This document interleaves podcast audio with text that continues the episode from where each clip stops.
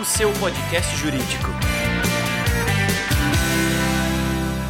Olá, meus amigos, sejam todos bem-vindos a mais um episódio do Juriscast, o seu podcast jurídico.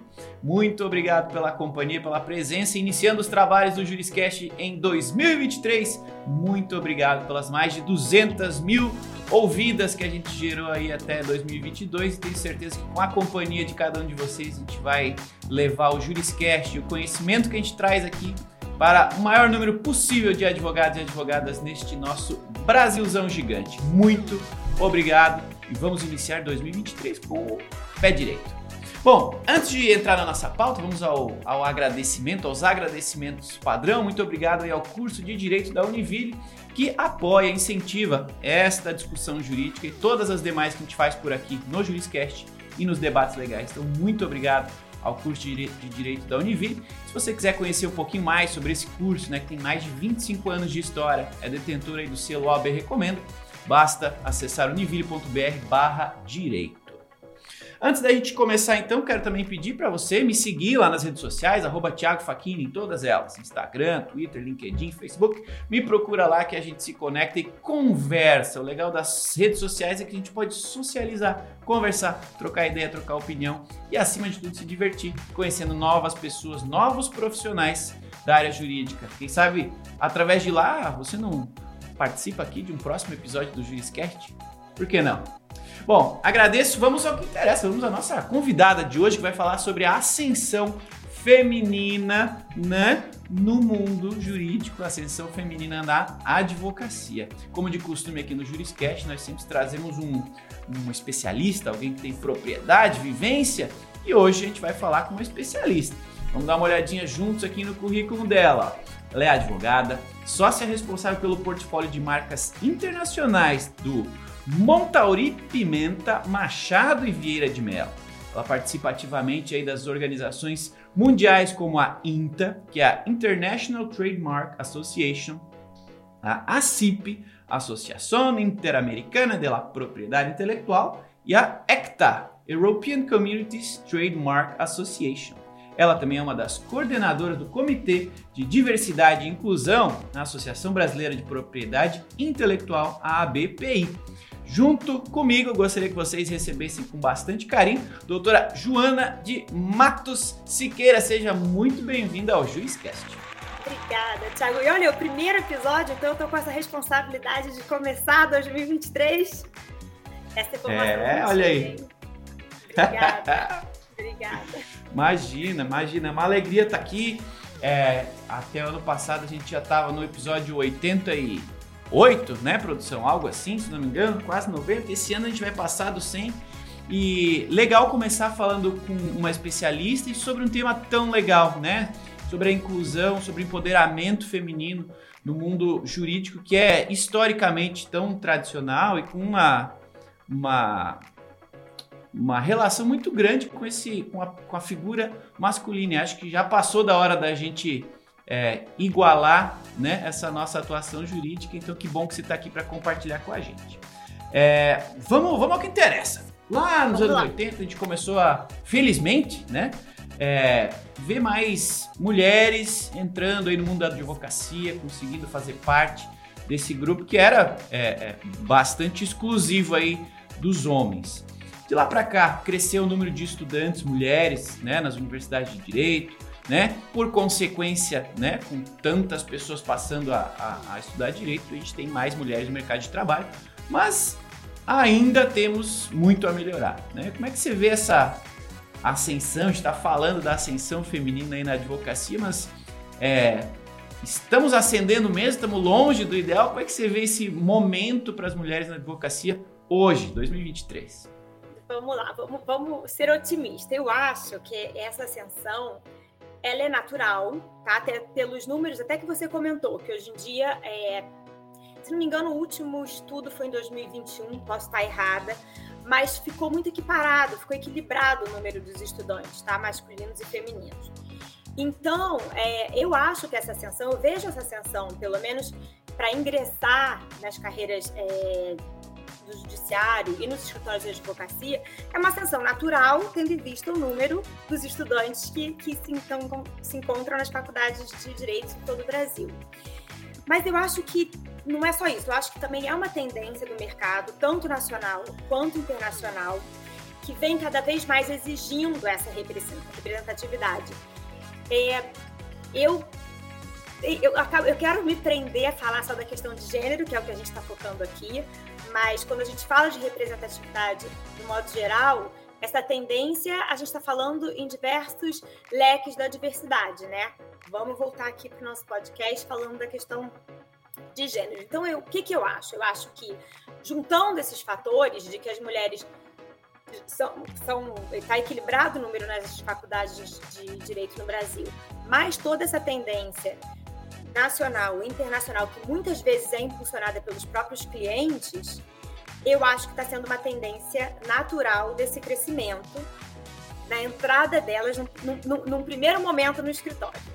Então, então vamos parar por aí para continuar o nosso bate-papo antes de entrar na questão de liderança.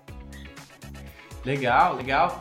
É, de fato, você falou, né? A, a, inclusão no mercado é uma consequência matemática, né? Tem mais gente estudando direito, vão sair mais pessoas graduadas, por consequência, elas é, é, vão chegar ao mercado de trabalho inevitavelmente. Mas né, a representatividade em cargos de liderança ainda não reflete este volume né, de tantas mulheres no mercado de trabalho jurídico.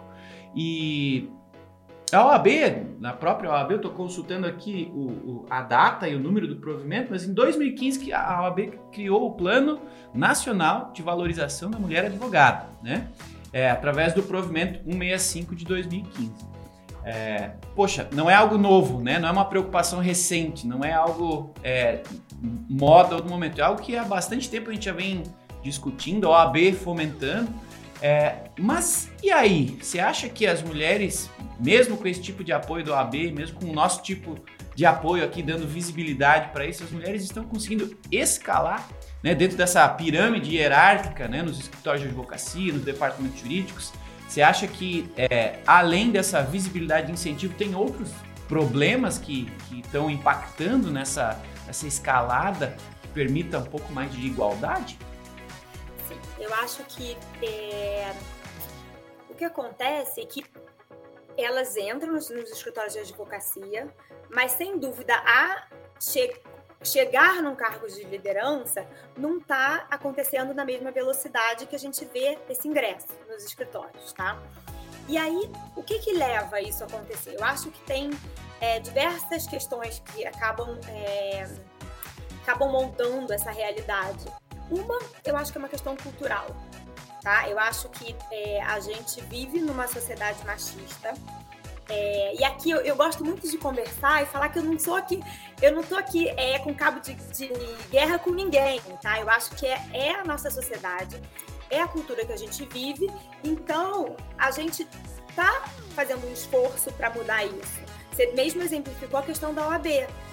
Por quê? Porque isso a gente vai chamando de. São ações afirmativas que acontecem para a gente tentar acelerar algo que a gente é, é, acha que tem que melhorar na nossa sociedade. E essa questão das mulheres chegando em cargos de liderança, é, voltando à sua pergunta inicial, eu acho que, que o machismo é uma coisa que acontece. Eu acho que existem muitas barreiras autoimpostas que as, as próprias mulheres, às vezes, elas acham que elas não são capazes de abraçar tudo, porque elas já, já têm a pressão de, de entrar numa posição achando que ela não é capaz. Então, é, junta essa questão do homem supostamente ser considerado erradamente um melhor, no meu ponto de vista, um, um melhor líder, pode até ter as características mudam de pessoa para pessoa, mas não necessariamente por ser homem você é o melhor líder. E aí junta com essa questão dela já vir com essa com essa esse obstáculo, porque ela já está sendo julgada de alguma maneira. Mas com a questão desse machismo, é, com as questões é, familiares que também acabam é, é levando as mulheres, muitas vezes elas são consideradas é, uma vulnerabilidade por essas questões familiares. Então eu acho que vai somando tudo isso e aí acaba dificultando. E é difícil você chegar e ultrapassar todas essas barreiras que, que vêm da sociedade, que, que muitas vezes vêm das próprias mulheres.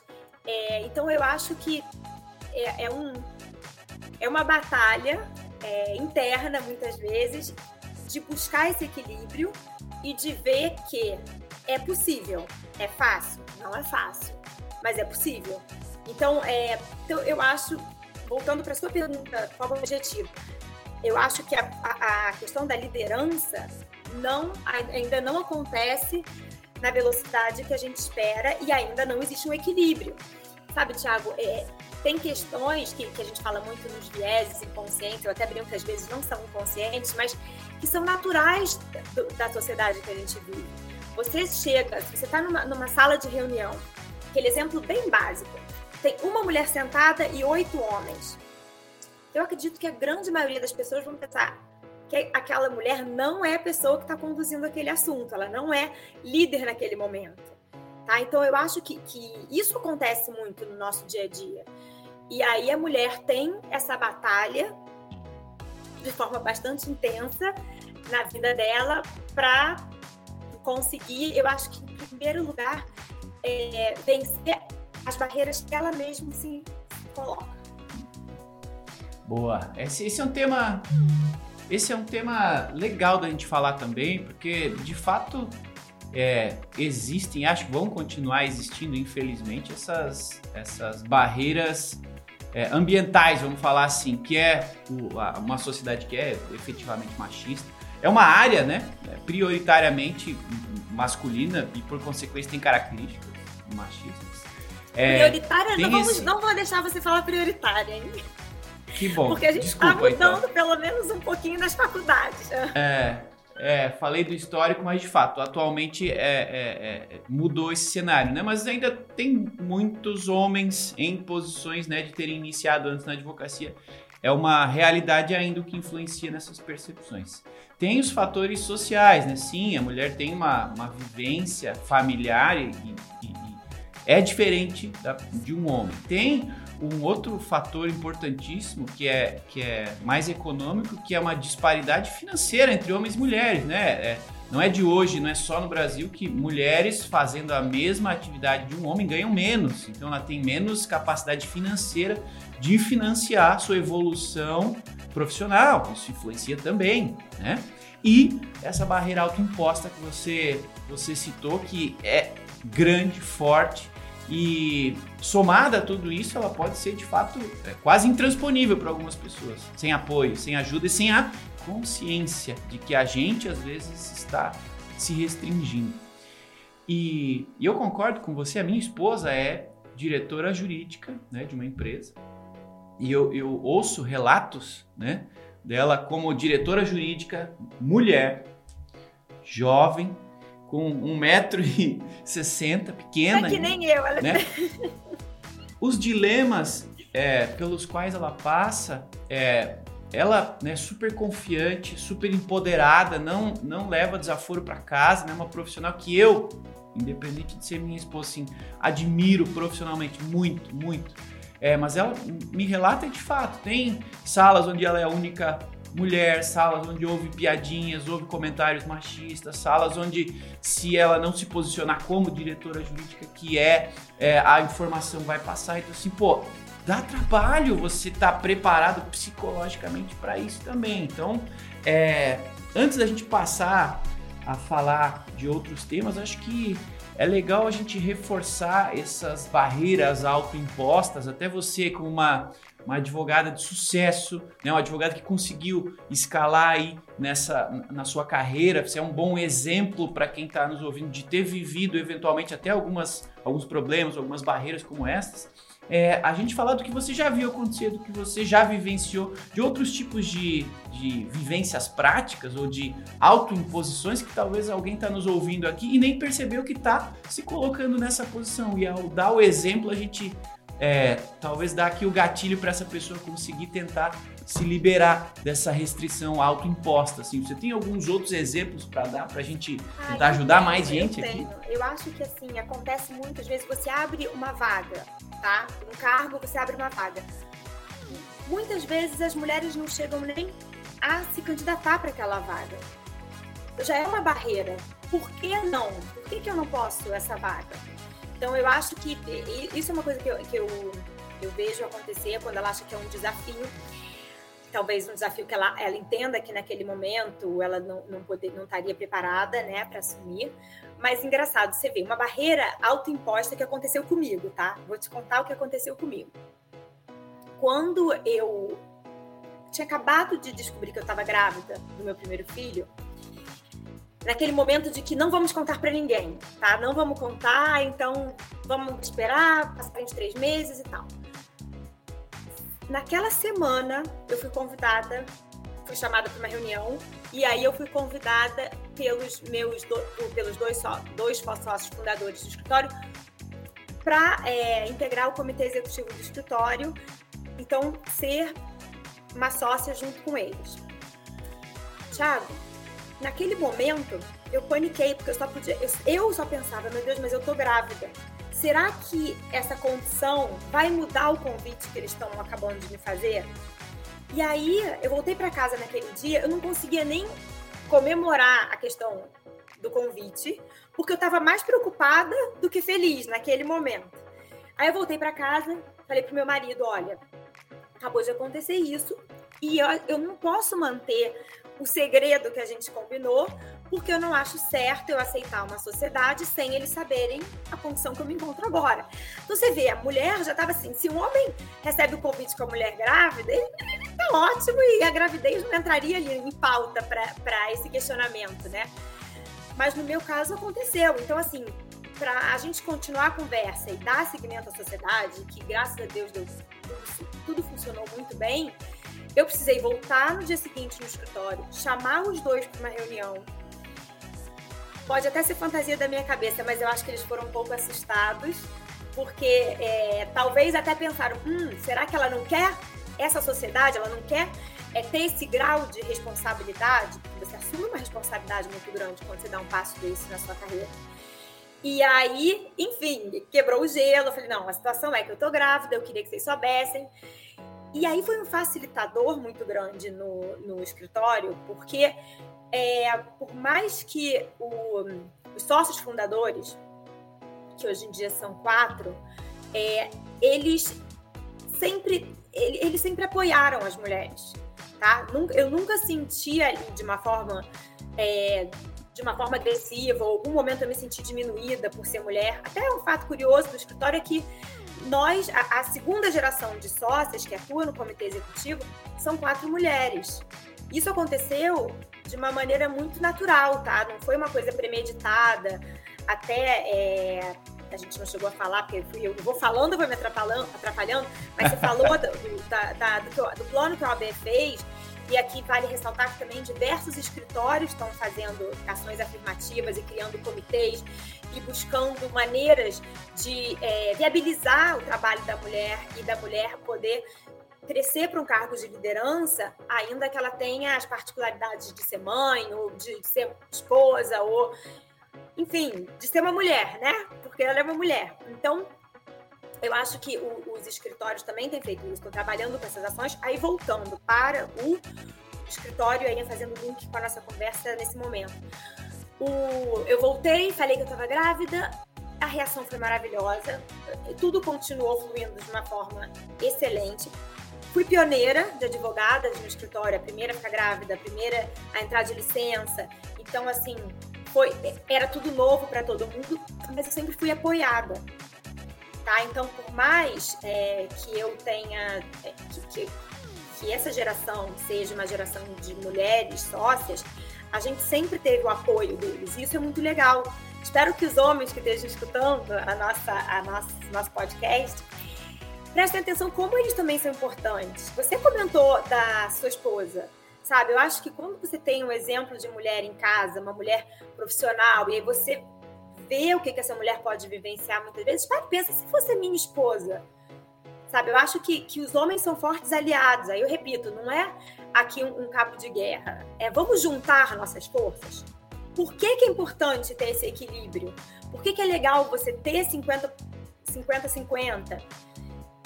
Isso é, é, é, aquela coisa assim que é óbvia depois que ela é dita, tá? Vários estudos mostram como é, financeiramente, muitas vezes, a, a, o escritório acaba alavancando, a mulher vem com um outro perfil de liderança e tudo. Mas aqui é muito mais importante você é, agregar, você ter essa troca. Então eu acho que a questão da liderança feminina, e, e ela está muito, muito em pauta agora, é, graças a Deus que a gente começou a falar nisso, porque é, por mais óbvio que seja, não acontece, não, até então não acontecia. Entendeu? Então eu acho que essa, essa mensagem para os homens é, é, muito importante para a gente estar tá junto.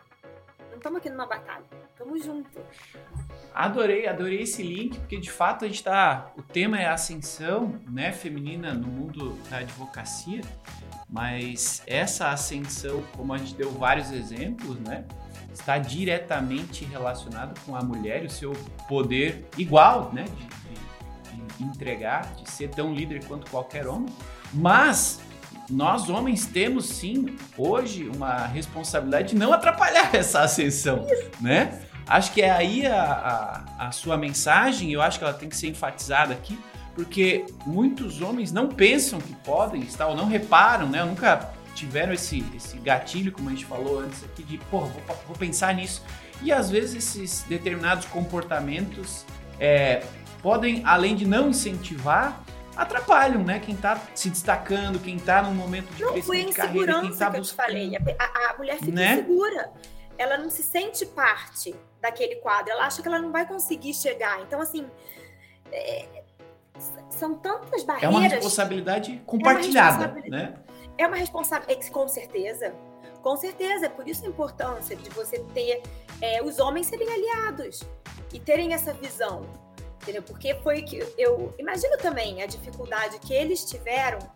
Imagina, quando eu fiquei grávida, era a primeira mulher grávida. Como é que a gente vai é, lidar com essa situação dela grávida? Era tudo novo para eles também. Então, eu acho que, que acaba que um aprende com o outro. Essa troca é muito enriquecedora e é muito enriquecedora para o crescimento do escritório. Né? Você, quando, quando você é, passa por situações dessas, você vê, eu fico muito feliz que eu, pela minha experiência, já fiz a realidade de outras advogadas totalmente diferente no escritório é, porque quando outras engravidaram, é, é, uma vez me perguntaram, é, mas faz diferença? É claro que faz. Uma coisa é você conversar com alguém que já passou a situação, e outra, ou você conversar com uma pessoa que está te apoiando, mas que não tem ideia do que você está passando. Então, claro que faz diferença.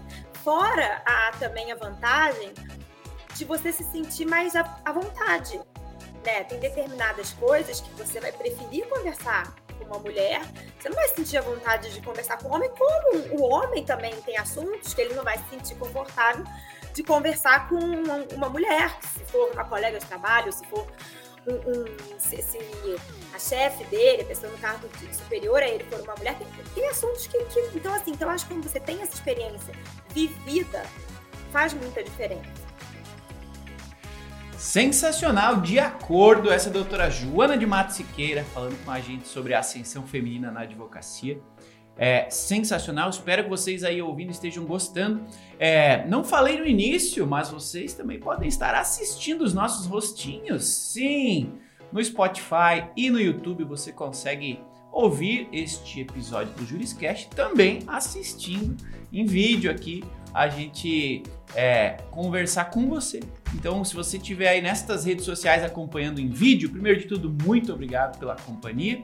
E onde quer que você esteja ouvindo o Juriscast, por favor, é, avalie o Juriscast. O que você está achando desse episódio? Dê aí o seu coraçãozinho, a estrelinha, o like, seja o que for. Melhor ainda, se você quiser, deixe um comentário sobre o que você está achando da nossa conversa até agora, sua opinião, se você concorda, discorda, escreve nos comentários que a gente acompanha. Eu faço questão de ler todos os comentários, é uma delícia interagir com vocês e aprender com cada um de vocês, tá? Então, interajam aí onde vocês estão é, consumindo tipo podcast, que vai ser uma alegria para a gente é, contar com esse tipo de interação.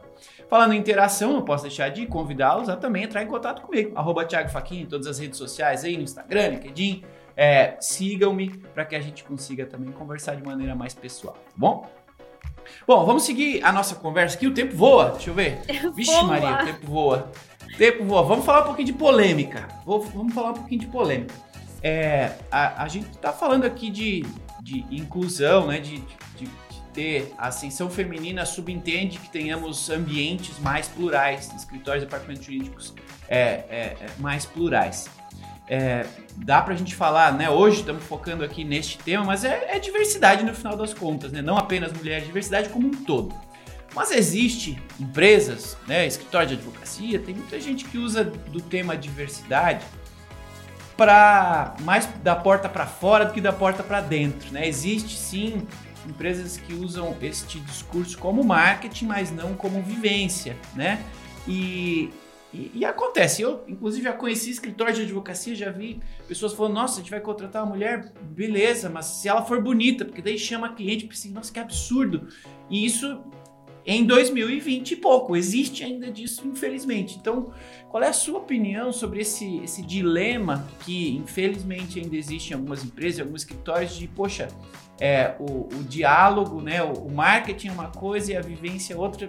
Você acha que ainda tem vida possível para empresas, escritórios, advogados que ainda levam seu discurso e sua prática nessa linha tão distópica? O que, que você pensa? Tiago, eu acho muito triste ter que concordar com você que isso ainda é uma realidade, tá? É, mas o lado bom é que é, é, é uma realidade que está mudando como a gente falou no início da nossa conversa, né? Eu acho que isso é uma tendência mundial. É, as ações afirmativas estão acontecendo, é, vários escritórios estão se estruturando com os comitês para que essa realidade mude. Mas não, a gente não pode também aqui abafar o caso de que a gente, o, o tão chamado diversity washing, que a pessoa faz só para fingir que está fazendo, mas na verdade não implementa nada daquilo que ele está dizendo que faz. Então, isso, isso é, é, claro que acontece. É, e eu acho que é um cuidado que tem que, acontecer, tem que, que tem que acontecer. Você tem que ter cuidado quando você vai entrar na questão de diversidade e inclusão, justamente para não acabar sendo acusado de estar tá fazendo um diversity washing, porque você vai acabar é, é, acaba sendo muito pior. É melhor você ficar calado e não falar nada no assunto do que você fingir que você faz alguma coisa que você acaba não fazendo. Então, meu número um para mim, se você não vai fazer, não finge que você faz, fica quieto. Não trata do assunto, é o seu direito, tá? É a tendência? Não. É o que os clientes esperam? Não. Mas eu acho que, que esse ponto é um ponto importantíssimo da gente conversar aqui.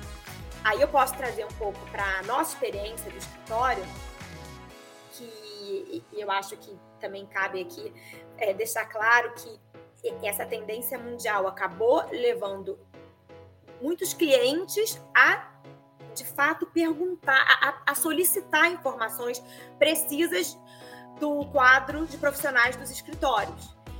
E aí, é, no nosso caso, a gente criou o comitê do escritório começando por aí. Veio uma primeira, um primeiro questionário. Aí a gente respondeu, é, a, não tinha nada estruturado é, e a gente acabou então, no, no, a gente respondeu, viu que, poxa, que legal, o escritório já tem um número super relevante de mulheres, escritório já faz trabalho pro bono. A gente começou até aquele questionário foi legal, porque a gente começou a enxergar quem nós éramos, porque até então as coisas acabavam acontecendo e a gente nem reparava quanta coisa positiva já estava ali estruturada. Aí a gente veio o segundo questionário. Aí a gente falou, peraí, um grupo de. Naquela ocasião, nós éramos umas cinco mulheres, a gente parou, nunca vou esquecer disso, um pouco antes da pandemia. A gente sentou, falou: olha, tá, apareceu esse segundo questionário aqui. A gente tem que fazer, tem que levar isso a sério. Vamos. E aí foi a expressão que você usou, foi a expressão que a gente usou. A gente tem que começar primeiro trabalhar da porta para dentro e a porta para fora vai ser uma consequência. Então, a gente naquele momento deu um passo para trás, respondemos os questionários dos clientes, mas o dever de casa passou a ser gigante internamente. Porque a gente tinha essa consciência de que para fazer a gente quer fazer uma coisa genuína. E aí, é, aqui também uma outra, uma outra dica, né? Se eu pudesse dizer que é uma dica, mas uma coisa que a gente fez e que eu sempre aconselho quando eu vou sugerir que escritórios comecem a trabalhar a questão de diversidade, estão pensando em formar um comitê, buscar ajuda de um, de um profissional especializado porque a gente vem com muita vontade, mas eu sou uma advogada, eu estava ali, o meu marketing estava me ajudando, meu RH estava me ajudando, tinha engenheira, porque o escritório é escritório de PI, então tinha é, engenheira, tinha advogado contencioso, todas com, com assim, o coração estava abraçando aquela causa, mas ninguém era especialista. E aí nós contratamos uma consultora externa que está com a gente até hoje, e ela falou: olha, primeira coisa que eu sugiro vocês fazerem uma pesquisa interna, para vocês terem uma radiografia de quem vocês são. E todo mundo parou assim, pra gente aquilo era tudo novidade, né? Não, tá bom, mas eu sei quem é, que eu sei. E aquela você fica naquela, não, mas a gente sabe quem a gente é. Tiago, quando você faz uma pesquisa dessa, é, e aí você, lógico que foca em quem nós somos, mas também a gente dar voz para os funcionários, né? Porque eu acho que isso também é maravilhoso das pesquisas, é que rola essa, essa conversa. E quando vem o resultado, você precisa ter um comitê, você precisa estar certo de que você quer seguir essa linha, porque a resposta muitas vezes não é a que você esperava. Então, aquele raio-x que você tinha certeza, ah, vou fazer esse raio-x, mas eu tenho certeza que eu, que, que eu tô ótimo, não tô com nenhum osso fraturado, tá tudo maravilhoso na hora que vem a pesquisa, você, caramba, peraí, não vou poder sair daqui sem você ter que botar um, ter, que ingestar um braço, entendeu? Porque tem o um osso fraturado. Então, esse trabalho de você é, é, focar na questão da porta para dentro é importantíssimo e para mim foi, foi assim altamente gratificante porque você começa anotar, porque você está mudando o DNA do escritório. E a partir do momento que você está mudando o DNA, vai ser natural, quando chegar esse questionário, as coisas vão fluir porque elas estão acontecendo, entendeu? Então eu acho que, que é importantíssimo esse ponto. Eu me orgulho muito de fazer parte de uma equipe, de um escritório que leva isso muito a sério dentro das nossas possibilidades, tá, Thiago? Isso também é muito importante. Não tem receita de bolo para você tratar de diversidade, de gênero, do que for. Eu, eu sempre prefiro ir dando passos é, pequenos e que eu sei que eu vou chegar lá, do que vir com mil ideias maravilhosas e que vai acabar que não, a gente não vai conseguir concretizar nada. Então, eu acho que a gente a gente tá nesse caminho. Na nossa realidade, é, a gente tá, tá, é um escritório de mais ou menos 130 pessoas, então e é um escritório especializado em propriedade intelectual. Vamos fazer o que, que a gente pode fazer, né, para nossa realidade. Eu acho que isso é, é importante, porque tem escritórios de, de, de, general practice que tem um número de profissionais muito maior que o nosso. A gente vê que eles vão conduzindo a questão da diversidade deles de outra maneira. Sei lá, às vezes o comitê ele acaba sendo subdividido em gênero, orientação sexual, raça. É, no nosso, quando a gente tentou criar os subcomitês, a gente falou: para, a gente não tem pessoas suficientes para isso. Então, a gente acabou fazendo um subcomitê que, estava tratando de questões é, socioeconômicas, entendeu? Mas dentro da nossa realidade, aquilo fez sentido. Se fosse uma, um, um, escritório muito maior, uma empresa muito maior, teria quórum para poder subdividir em diversos outros comitês e os assuntos serem conversados. Então, eu acho isso. Eu acho que você tem que buscar a, a realidade de onde você está e começar a trabalhar. Acho que o raio-x é impressionante. Outra coisa que eu esqueci de, de, de mencionar aqui, mas que para mim foi uma ducha de água fria, é que eu achava o ambiente muito inclusivo, tá? E, na minha opinião, chegava no escritório, eu achava que estava todo mundo bem, estava todo mundo feliz. Quando veio aquela pesquisa, caramba, não era bem assim tinham muitas pessoas que não se sentiam confortáveis naquele ambiente de história de advocacia. E aí, é, mais uma vez, a gente voltou para dentro de casa, mudamos nossas prioridades, porque a prioridade inicial, ah, vamos diversidade, diversidade, a gente tem que buscar diversidade. E sempre é um desafio maior, porque é diversidade aqui procurando profissionais qualificados. Tá? Isso foi que, que você chegou a ventilar aí, e eu acho que isso é chave. Ninguém tá botando uma mulher no, no quadro societário para fazer um favor. Ah, você tem que ter certeza que, é, que, que aquele profissional tem os hard skills, os soft skills, tem, tá totalmente capacitado para fazer parte da banca do escritório. E da, da, mesma forma que você, todas as outras é, categorias de diversidade, você também vai buscar pessoas diversas, mas que sejam capacitadas. Então, isso também é uma coisa que deixar claro, né? Não dá para você chamar, ainda mais você falou, chamar advogada bonita. Gente, não, não, não funciona assim, não deveria funcionar assim, né? Mas, mas a gente sabe o que acontece.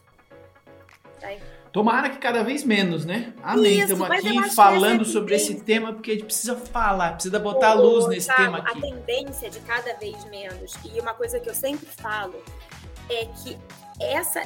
Tudo bem, já tem tudo isso que a gente já conversou. No mundo, a tendência mundial, e tem é, as ações afirmativas e tudo. Mas o mindset da geração abaixo, eu vejo isso nítido é, em sobrinhos. Meus filhos ainda são pequenos, mas eu tenho sobrinhos mais velhos, eu tenho advogados juntos no escritório. O mindset é outro. Então, isso vai ter que acontecer, porque senão o escritório vai ter um outro problema. Ele não só vai ter um problema com os clientes, que estão cada vez demandando mais isso, mas eles vão ter um problema também de retenção de talentos. Turnover. Porque essa nova Ninguém geração. vai ficar nessa cultura, né? A nova geração não aceita. Entendeu? Então, ainda é vantajoso você ter alguma coisa estruturado, porque a geração que está vindo aí ela leva, ela, ela, o que eu gosto de brincar é que elas vêm com uma fluência no assunto, enquanto nós, através de comitê, estamos aqui fazendo curso, entendeu? A gente tem o nosso sotaque, mas eles vêm já com uma outra visão. De, não sei se você tem, é, se você tem contato com o pessoal na faixa de 20. É, aqui 20, na empresa cara, tem centenas. 20, pois é, eles, assim, é, é um mindset muito diferente. Então aqui eu acho que sempre existe essa troca. Eu adoro estar tá, é, tá em contato com, com essa geração, né, essa geração abaixo da minha, porque eu aprendo muito também. E eu acho maravilhoso, porque eles estão vindo assim, com a gente está aqui sendo fazendo as coisas de uma maneira bem tranquilas, eles já estão vindo, ó, com o pé na porta. é isso aí. Legal. Gostei, gostei das suas considerações. É, faz total sentido. E, e, como a minha próxima pergunta são, são dicas, são a respeito das suas dicas, né? A sua vivência lhe permite dar dicas, né? Você passou por muita coisa, então eu vou lhe pedir algumas dicas para quem está nos ouvindo. Mas eu vou também é, ousar aqui dar algumas dicas a respeito de liderança e cultura, porque é, cultura é recorrência, né? Cultura não é ação pontual, né? A preocupação com diversidade não pode ser pontual. Aquilo que você falou, pô, a gente fez o diagnóstico, a gente fez, tirou o raio-x, se pegasse ele e guardasse na gaveta, ia ser terrível, ia gerar uma insatisfação geral, porque, poxa, as pessoas deram o tempo dela, responderam, elas esperam que você Thiago, que puxou é um essa temática. A gente fala que é um que caminho você, sem volta. É, e é muito legal e precisa dessa recorrência para virar cultura.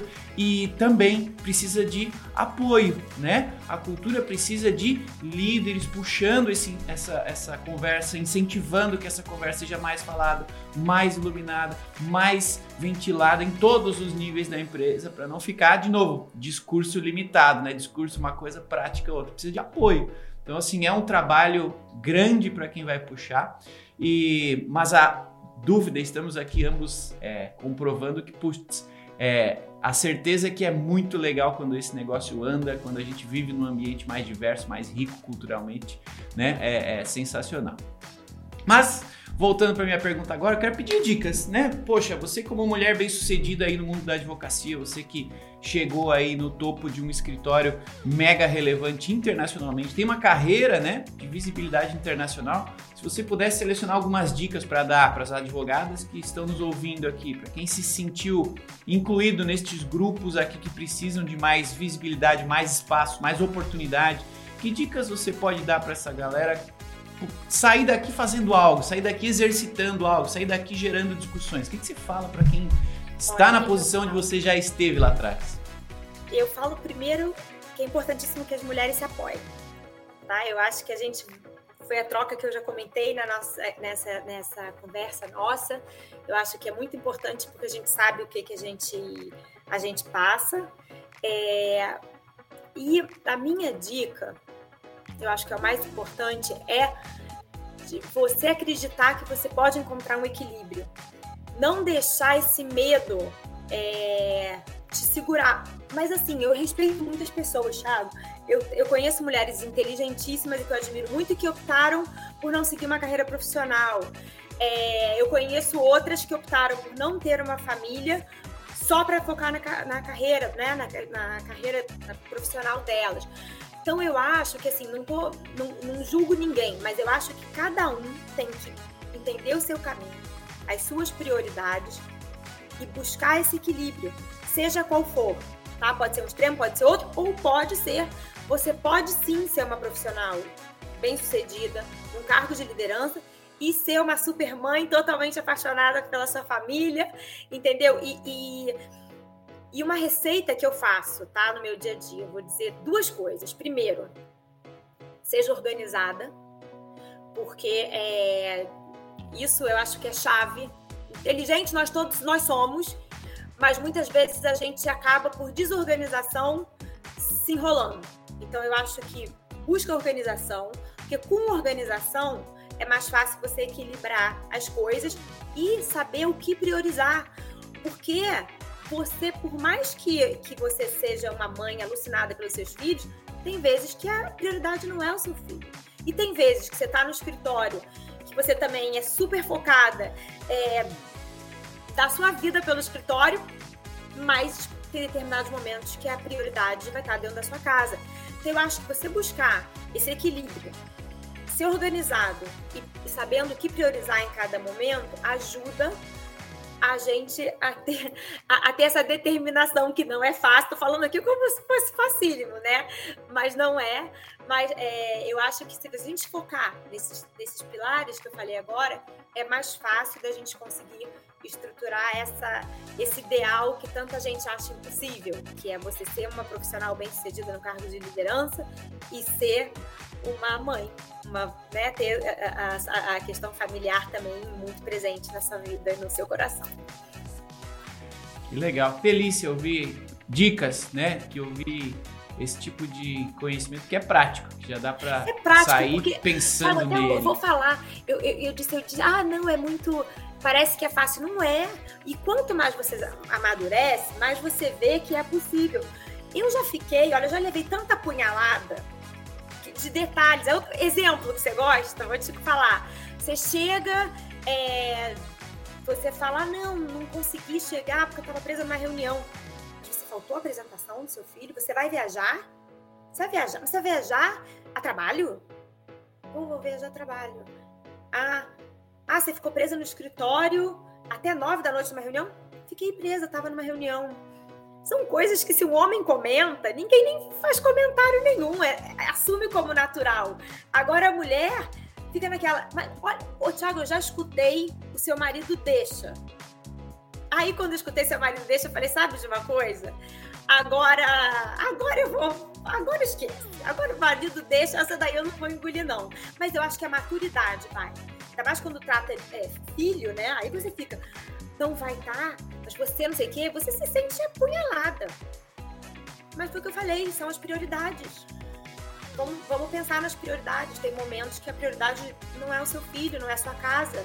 Por mais que você ame, e se, e se mudar o, o, o lado da moeda, vai passar a ser prioridade imediatamente. Então, é viver o momento e equilibrando as coisas com organização.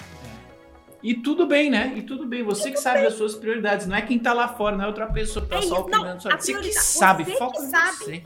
Exatamente, você sabe a sua prioridade. Não tô pedindo aqui ninguém para julgar as minhas prioridades, né? Você tem que decidir é, com internamente quais são as prioridades e daí a gente vai vivendo a nossa vida. Show de bola! Bom, é, o tempo continuou voando, o papo ficou delicioso, mas a gente tem que acabar. Então, para acabar, eu gosto sempre de terminar a conversa aqui no, no Juriscast dando referência, pedindo, na verdade, referência para as pessoas é, continuarem buscando conhecimento, continuarem buscando referências, né, para evoluírem nesse tema que a gente está discutindo aqui. E eu citei, não posso deixar de, de, nesse momento dar o exemplo aqui, eu citei a minha esposa, que é uma diretora jurídica, uma profissional maravilhosa. Tem que fazer né? um podcast Arroba... com ela, eu quero conhecer ela, hein? É, eu, eu já fiz, eu já fiz um aqui, tem, tem um ah, aqui sobre fintech, isso. pode ouvir, não me lembro o número, mas já existe aqui. É, que é arroba Thaís Concílio, tá? tá arroba Thaís Concílio, uma profissional maravilhosa no ramo jurídico aí e regulatório de fintechs. Tem uma outra, uma outra advogada maravilhosa, empoderadíssima, trabalha com direito digital que eu conheci no final do ano passado também, que eu fiquei é, muito feliz com o posicionamento dela, fiquei fãzão mesmo, que é a doutora Flávia Maria. Então, é, é, podem buscar lá no Instagram, é flaviamaria.adv é, referências legais de mulheres profissionais fazendo acontecer, independente de tudo e de todos estão lá se fazendo a referência. Então tá aqui, sigam, acompanhem, vejam. Mas quais as suas referências? O que, que, você, que, que você recomenda de pessoas, de livros, de né, as suas redes sociais, seus contatos? O que, que você pode ajudar a nossa audiência aqui, a, terminando esse episódio, também que outras novas referências é, de mulheres empoderadas, aí, de mulheres líderes para a galera seguir? Tá, primeiro, as minhas sócias, Ana Paula Brito, Clarissa Jäger e Mariana Mendonça, que são três mulheres incríveis. Assim, eu tenho a sorte realmente de ter é, de, de, ter a possibilidade de estar trabalhando com elas, né? E são, são três advogadas incríveis. E aí, focando na área de propriedade intelectual, Gente, eu não quero falar porque eu vou dar alguns nomes, mas se eu esquecer alguém que ninguém se sinta é, ofendido ou esquecido, porque tem muitas mulheres é, super competentes na área de PI. Poderia citar aqui Antonella Carminati, que trabalha no BMA, trabalha no escritório de, de General Practice. Vou, vou, falar mulheres de perfis diferentes, tá? A Elizabeth Fequete também, ela trabalha no escritório de PI. Elizabeth Simpson também trabalha no escritório de PI que, que tem um, um, DNA familiar, mas ela também demonstrou que ela, ela é uma maravilhosa profissional. Eu vejo até assim a, a, o desafio né, de uma mulher que ainda quando tem o parentesco, ainda fica, uma, fica um obstáculo maior, mas aí eu acho que essa vem para mostrar que não, não, tem nada a ver, ela, isso daí não acaba abalando na a questão da ascensão profissional de ninguém quando você é competente. Flávia Murad, essa eu amo, essa começou mais ou menos comigo, a gente já a gente já trabalhou juntas, não, em casos, né, não necessariamente em escritórios. E aí hoje em dia ela abriu o escritório dela e essa também é uma que eu admiro pra caramba, porque ela fez a carreira solo, o escritório tá dando super certo. E, enfim, vou parar por aqui, mas é porque são muitas. Mas acho que aqui eu já dei, eu já falei na Antonella, na Elizabeth Pequete, Elizabeth Simpson, Flávia e, claro, das meninas do escritório. Legal, legal. Muito obrigado por esse momento de compartilhar é, não apenas referências, mas o reconhecimento né, de mulheres, líderes, é, que são é, excepcionais no que fazem. A gente precisa mostrar esses exemplos. Você que está nos ouvindo, nos assistindo, manda esse episódio aqui para seus colegas advogados, para seus conhecidos, manda, vamos compartilhar esse episódio aqui, porque mais gente precisa ouvir o que a gente está falando aqui, mais gente precisa exercitar esse, esse ato tão simples, né, mas tão necessário de inclusão para que a gente tenha mais ambientes jurídicos aí mais diversos. Bom, obrigado a cada um de vocês que nos acompanhou até o final de mais um episódio do Juriscast, mas, logicamente, acima de tudo, doutora Joana, obrigado por ter vindo aqui compartilhar com a gente. Foi um prazer, uma alegria estar aqui batendo muito esse papo com você, viu? Adorei também. Imagina, obrigado você então, obrigado a vocês entusiastas aí da inteligência jurídica que estão sempre em busca de conhecimento extra, estão sempre em busca de formas de de levarem a sua carreira jurídica para um novo patamar. Parabéns, sigam buscando conhecimento, sigam compartilhando esses episódios do Juriscast que são feitos com muito carinho para cada um de vocês. E logicamente nos vemos na próxima quinta-feira, então, com mais um episódio do Juriscast, o seu podcast jurídico. Um abraço do Thiago Facchini, fique à vontade para me seguir aí nas redes sociais. Até o próximo episódio e tchau. Tchau, tchau. Obrigada. Você ouviu o Juriscast Produção e oferecimento ProJuris, plataforma de inteligência legal, líder no desenvolvimento de software para departamentos jurídicos e escritórios de advocacia, powered by Softplan. Conheça mais em projuris.com.br.